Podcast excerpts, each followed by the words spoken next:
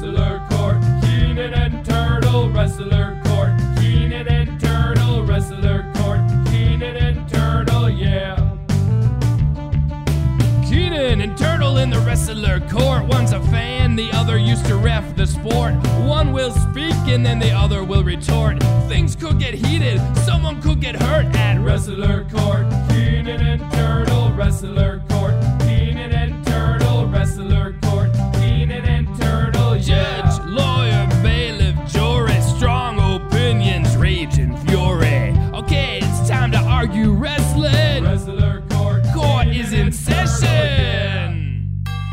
What's up, everybody? Welcome to the Wrestler Court podcast with Keenan and Turtle. I'm Keenan. And I'm Turtle. We have a great show for you today. Big guest. Big guests continue to roll on here on the podcast, but last week we had good old JR Jim Ross talking all things Slobberknocker. Lots of good feedback from him. It, he was he's a historian. He's great. He I just love listening. I could listen to him for hours tell stories.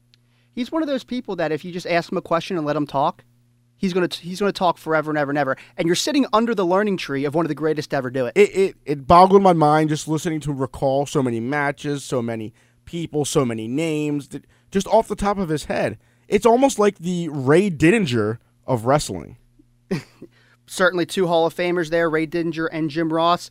Love the uh, love the comparison there. But we said a big guest. We have a huge, Huge guest. today. The one and only Eric Bischoff. I gotta tell you, Turtle, I've worked with these guys over the years. I've developed relationships with so many in the wrestling world, and every now and again, there's one that'll still get me. Having Eric Bischoff was one that kind of got me because it's Eric Bischoff. He was in the middle of the Monday Night Wars, and he's somebody that over the years has taken a liking to me, and I've developed a great relationship with. that that was my wrestling start. I've always was a fan. I would watch it early mornings or with my father or whatever, but I was never really a hardcore guy. The Monday Night Wars is what drew me in, is what appealed to me about wrestling. It was it was a, almost a team sport. It was team A versus team B battling it out for supremacy. It was great. Well, we're going to get, get into all of that, but something happened this week. There was a lot of big news going on in wrestling, but If you want to call it big news, but I get you go. just yesterday, a video seemed to surface that got the internet in a stir, and then not too long after, it was revealed that it was a video from 2015. Of course, The Rock trashing Tyrese, and if you haven't seen or haven't heard, Tyrese put heat on The Rock for pushing back the next uh, installment the of the Furious, of Fast and Furious movie. And it just fit into to everything that was going on with these guys.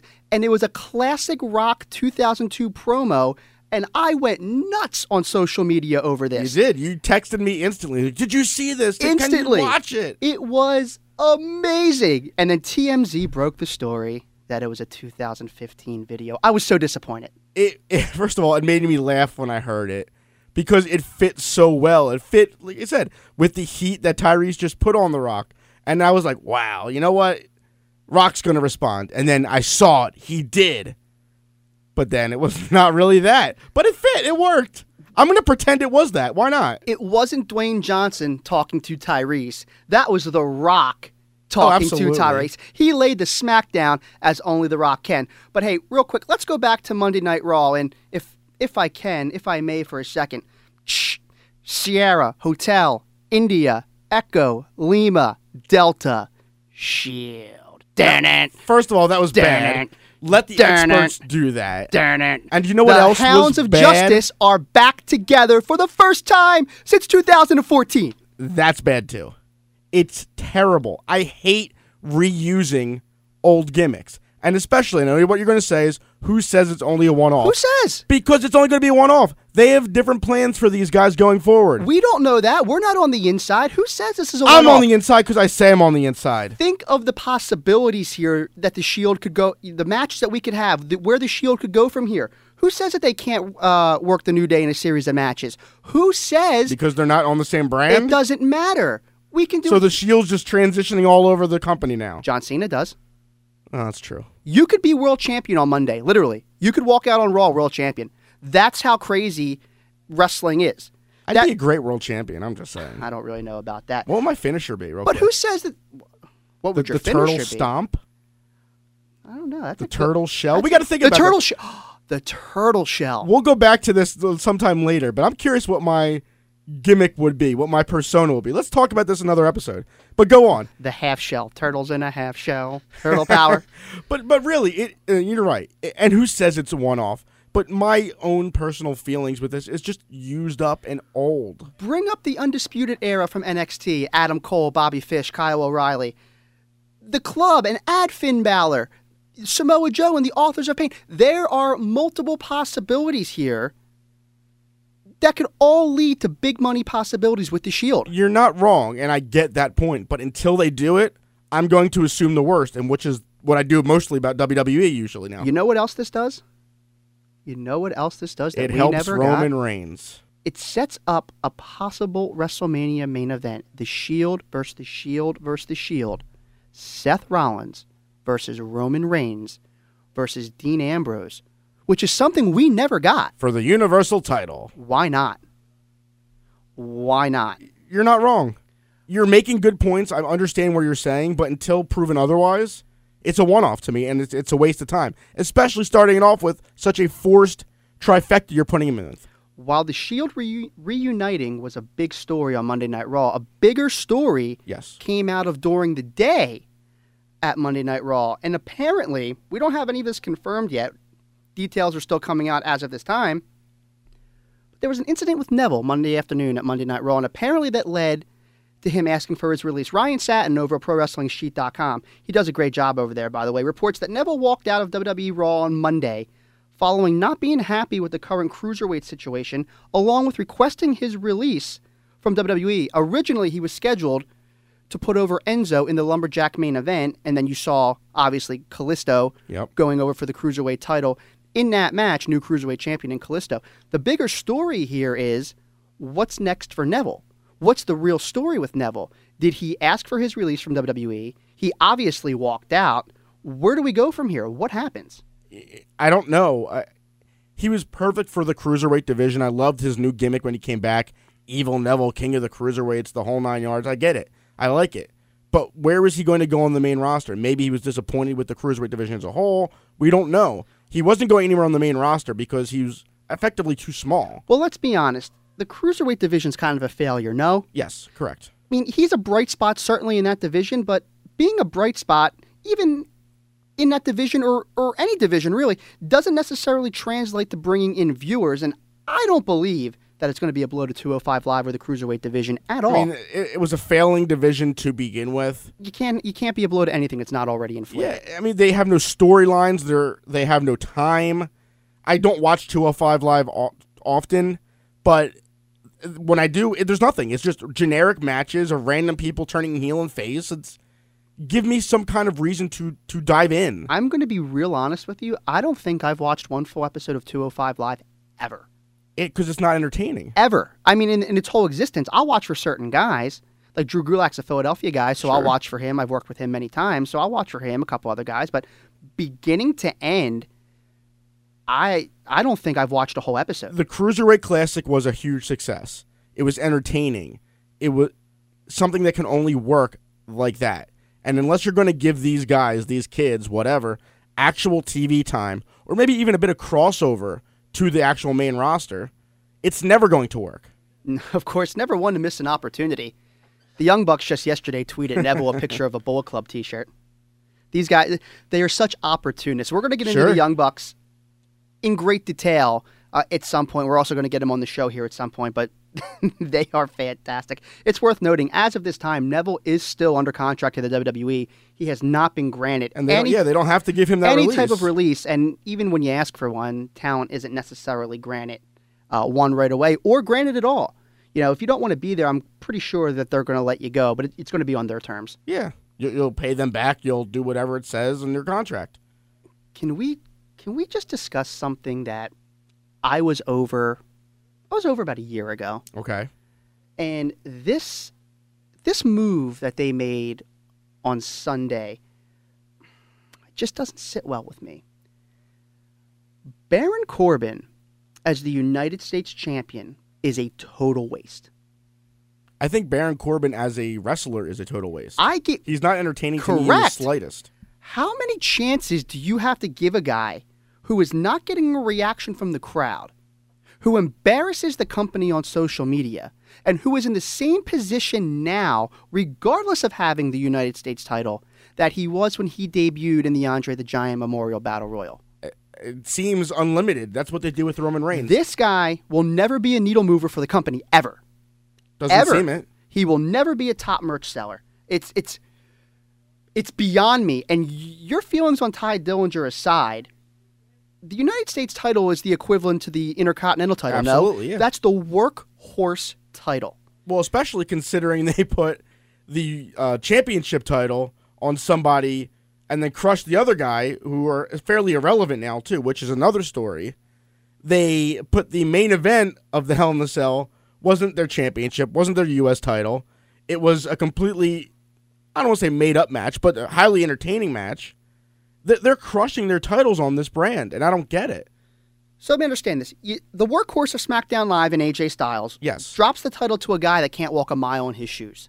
Not even uh, 10 feet in his shoes. bad move. Just a bad move. Hopefully, it doesn't last too too long. I mean, they had the guy walking around on SmackDown Live throwing the Smack uh, the United States title in people's faces. Yeah. and I'm just going. Maybe that's genuine heat that I just genuinely don't like him. I, I don't know him as a person, but I don't like him as a talent, and that that pre-tape infuriated me. He's not entertaining. He's not. He doesn't get me angry. He bores me, and unfortunately, that happens all too often on that product these days. Tye Dillinger, who can outwork Baron Corbin in his sleep. And I know, I get it, I understand. I've talked to you about this off air. Wrestling's the last thing that matters in WWE. Absolutely. It's the last thing that matters.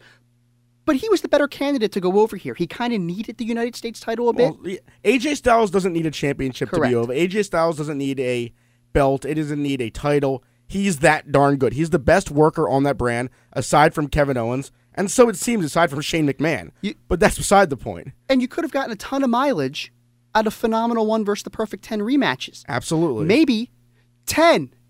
10. 10. and that's the worst. Like it's it's a Maybe ba- a best of 10 it's- series. It's barely as a guy doing this ten thing. It, it's ugh. Maybe you could have gotten a best of 10 series, you know? Oh jeez. Tye Dillinger? Was it, Perfect we're, we're back to best of seven, like they would Sheamus and Cesaro. Ah, God. It'll take forever, and I'll have some random falls and disqualifications. No, but I get your point. I understand that, and I- I don't get it. They WWE has this problem of handpicking guys out of the blue that they just want to push, no matter what, no matter what happens. And right now, there are two quote unquote top guys on each brand. Don't move the needle for me at all. That's why you brought the Shield back together to get them over for Roman Reigns. That's why you seemingly gave Baron Corbin the title to get some sort of notice me.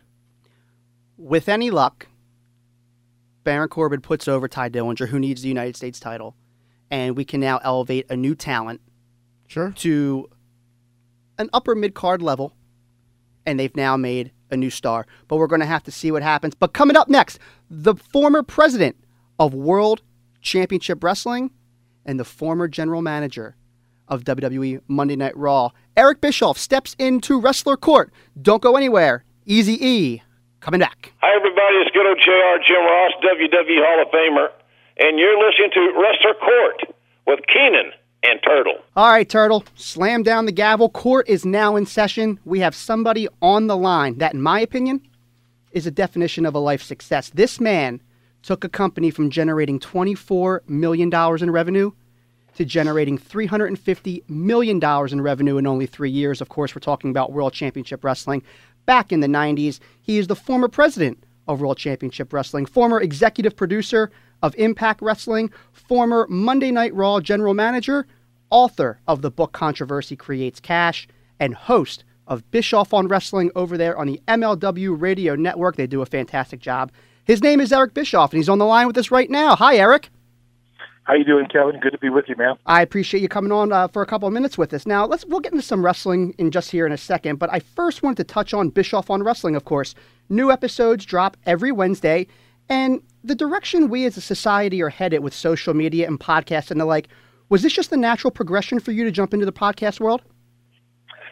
You know, I don't know if it was a natural progression or not. Um, I have been approached by a number of people um, over the course of a couple of years to do a podcast, and I, I really didn't have much interest in it because, you know, quite frankly, I didn't know much about podcasting, and you know, most of the people that approached me didn't really know much more than I did. so I, I just kind of shied away from it. But uh, you know, Nick Hausman approached me, and he was very enthusiastic and and a real entrepreneur, and and he just you know, he, he convinced me that it was a good idea, and I've, I've had a blast doing it. It's a lot of fun. Well, we're a young podcast as well. We're having a lot of fun as well, and uh, podcasting is something definitely we all enjoy. So take me into the boardroom today. Let's jump into some WCW, where you had the infamous meeting with Ted Turner, where he asked you how to compete with WWE, a question self-admittedly you weren't ready for. Your response was, give me prime time. Now you have a two hour Monday Night Live show to produce every single week. What was your thought in that moment, considering it was something you just threw out there? Uh, it was, you know, in retrospect, um, I think it was probably, probably, you know, be careful what you wish for because it, because it could come true, kind of things. Um, I the last thing I expected was for uh, for Ted to to turn around and you know offer me you know two hours of, of he didn't offer it to me. He gave it to me and told me I had to do it it was the last thing I expected. I was overwhelmed. wasn't sure quite what to do, um, but I knew I had to do something. I had to do it well. One of the biggest things to happen to Nitro in years was the debut of the Outsiders, being portrayed as that they came from Vince McMahon to overtake WCW. How did that all go down? How did the negotiations go? Did you ever have a time in your mind where you didn't think that would happen? Um, well, you wrapped three questions in, into one right there, but um, first of all, you know, I, I beg to differ. You know, although a lot of people felt as though they were sent by Vince McMahon, that wasn't the intent. Despite you know the narrative to the contrary, the, the the basic premise for that story was really quite simple, and it should be obvious, you know, to people if they don't listen to the narrative. But you know, Scott Hall and Kevin Nash had both worked for WCW before they went to WWE and both of them were, you know, featured and you know prominent performers at WCW, but they, they they were never, you know, they never became real stars because WCW didn't have the ability to make people into real stars at that time. Uh, both Scott and Kevin felt like, as a lot of people did that were in WCW at that time, they weren't treated well, they weren't given the right opportunities, they weren't appreciated. Um, the typical talent gripes that you would normally hear and they both went to WWE or WWF at that time, and both of them went on to become big stars because WWF at that time was a much bigger platform. And they had the ability to create stars. And they were better at it, quite frankly, than WCW was. Keep in mind, WCW, if you keep everything into context, was a relatively new company. Ted Turner had purchased NWA out of bankruptcy from the Crockett's in 1989 late 88 or 89. And by 1992 or 93, both Scott and Kevin were gone. So WCW was a new company. It was struggling, and there was a lot of changes going on, and all that kind of stuff. But the end, the, the end of all that is that both Scott and Kevin left WCW, went on to WWF, became big stars, and then the premise for the NWO storyline was that Scott and Kevin were coming back to WCW to kind of take revenge and and and and and prove that they weren't given the opportunities to become stars that they should have been given when they were at WCW. That was the, the premise of the storyline. Now, a lot of people jumped to the conclusion that you know the premise of the story was they were invading, you know, WCW from the WWF, but that was that was really not the premise. It was kind of a byproduct. As the NWO, Eric became the hottest act uh, in wrestling. You arguably had the biggest star in the industry at the time, at Hulk Hogan, who had just turned heel for the first time and is kind of in brand new waters in this role. Was it hard managing a talent of that caliber who had some sort of level of creative control where every move and business decision was crucial? Again, you know, it's kind of like the, you know, the internet narrative was that you know, Hulk's creative control was a problem, and it never really was.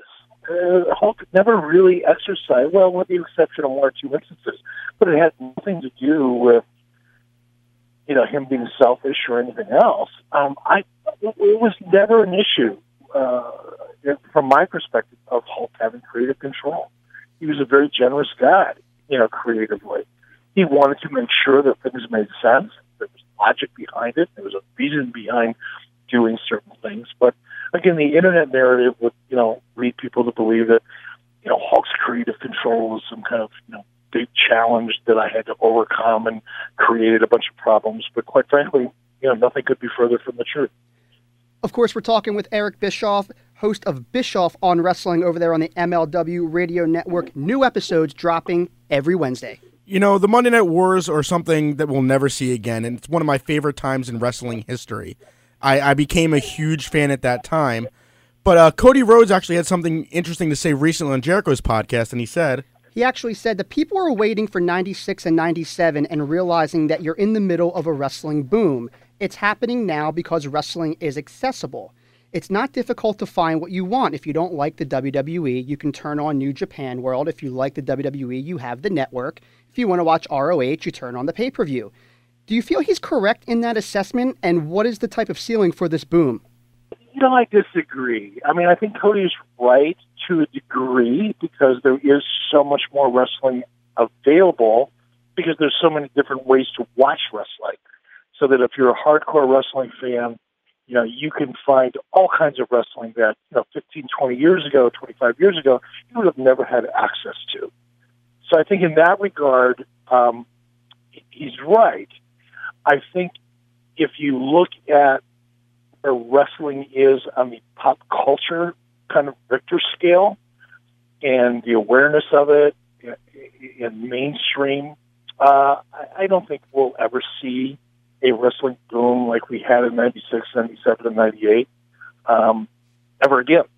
For the, for, because of, for the very reason that, that Cody points out, because there's so many different ways to ingest entertainment now, whether it's wrestling or anything else. The, the, the, must see nature of, of television content, whether it's wrestling or scripted series or even sports. I think it's one of the reasons why, you know, people talk, you know, talk a lot about why ESPN is struggling, and there's probably a lot of reasons why they are.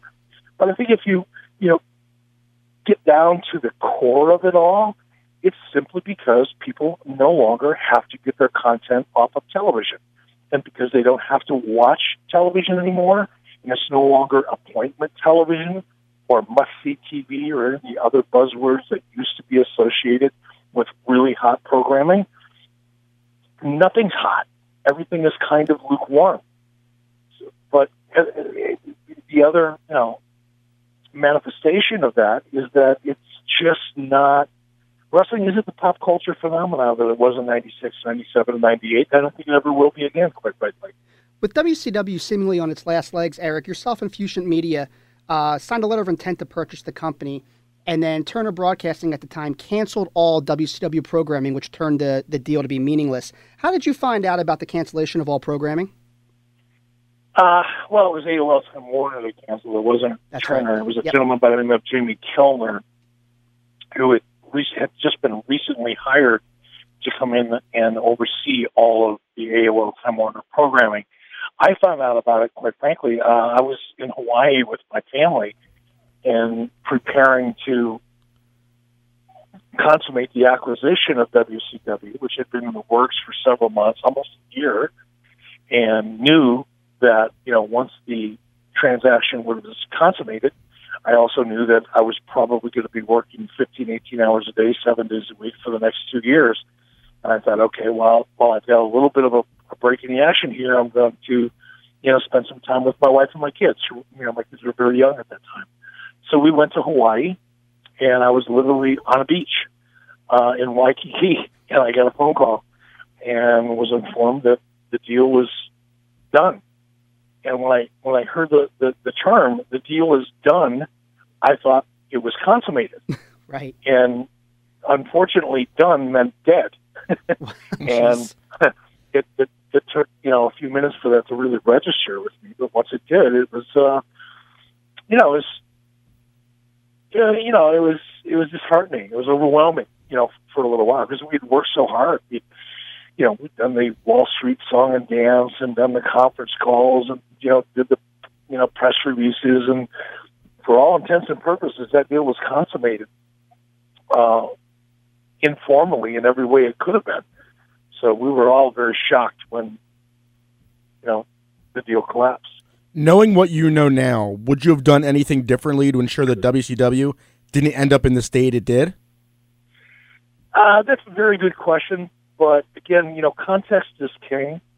In, you know, in, in a discussion like this, and what people have to realize, and again, the internet narrative, you know, the WWE narrative would lead you to believe that the WWE defeated Vince McMahon beat Ted Turner. That's not true. WWE didn't defeat WCW. Vince McMahon didn't beat Ted Turner. AOL Time Warner defeated WCW. AOL Time Warner didn't want wrestling in its portfolio, regardless of how successful it was. And that's why WCW went away, and that's why WWE or Vince McMahon was able to purchase it for pennies on a dollar because AOL Time Warner didn't want it. It's really that simple.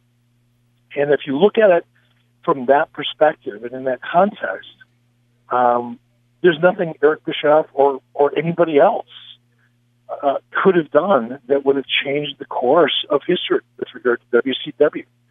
Um, it's just it it, it wasn't going to happen. AOL Time Warner simply did not want to be in the wrestling business in any way, shape, or form, regardless of how successful it was. Eric, the night you walked out on Monday Night Raw was certainly a jaw dropping event for me as a fan. Uh, and you hugged Vince McMahon on stage. Definitely a night that's going to go down in history. Walk me through that entire day. What measures did WWE take to keep you a secret? And what was the reaction of some of the boys when they eventually saw you? Well, I mean, you know, we've all seen it. Um, with, with regard to, you know, reaction to some of the boys. And it was all real, by the way. Um, in terms of, you know, the extent, uh, the degrees to which we, you know, want to keep it a secret, I think I had a lot to do with that. You know, when I first talked to Vince McMahon on the phone and subsequently to Stephanie, and you know, we knew that we were going to move forward. Um, I was the one that suggested to them that we absolutely keep this secret, and that, for example, I suggested to the WWE that they do not purchase, you know, an airline ticket for me, because, you know, anybody that's been in, you know, in office like WWE knows that if, if Eric Bischoff's name shows up in the travel department, um, that word's going to get out. It, it, it's really hard to keep a secret. and I knew that was going to happen. I've been through that before myself, you know, at WCW. So I, you know, I told Vince or suggested to Vince. I didn't tell Vince anything, but I suggested um, that I purchase my own plane ticket. That way, nobody's going to see my name in any kind of travel documents within WWE headquarters. Um, they did make my hotel reservation. I didn't make my own. They did that for me, uh, but they were able to keep it quiet. And we, you know, we, you know, and I don't know. I wasn't, you know, on the other side of it, but to the best of my knowledge, you know, Vince obviously knew Stephanie, um, the legal department. Um, I don't know how many, you know, Kevin Dunn obviously knew there was a small handful of people that knew I was coming in, but they did a great job of, of keeping it quiet. I certainly didn't tell anybody. You know, my wife knew, um, my lawyer knew, um, but that was it. You know, I didn't tell any friends. I didn't, you know, didn't tell, you know, close friends of mine in the business like Hulk or anybody else. I, I kept it to myself, and it worked really, really well. People in wrestling, people like surprises in general. Absolutely. You know, in wrestling, Yeah. In wrestling, in wrestling in particular, you know, that's something that's lacking. It's really hard to keep a secret, you know, in the wrestling business. It's the old saying, you know, telephone, telegraph, telewrestling. Tell a wrestler, yes. Well, speaking of returns, you returned to the for the WWE first time in almost ten years when you inducted in DDP into the WWE Hall of Fame. How did it feel to be back? How did it feel to see all the guys again? And do you watch much of the current product at all? You're really good at asking a lot of questions in one. I try. Eric's have good question answering here. Uh, let's see. How did it feel to go back? It, you know, it was great. It was, you know, DDP is, you know, I've got a, a long and a great history with with Dallas, and I was honored, quite frankly, you know, to be asked.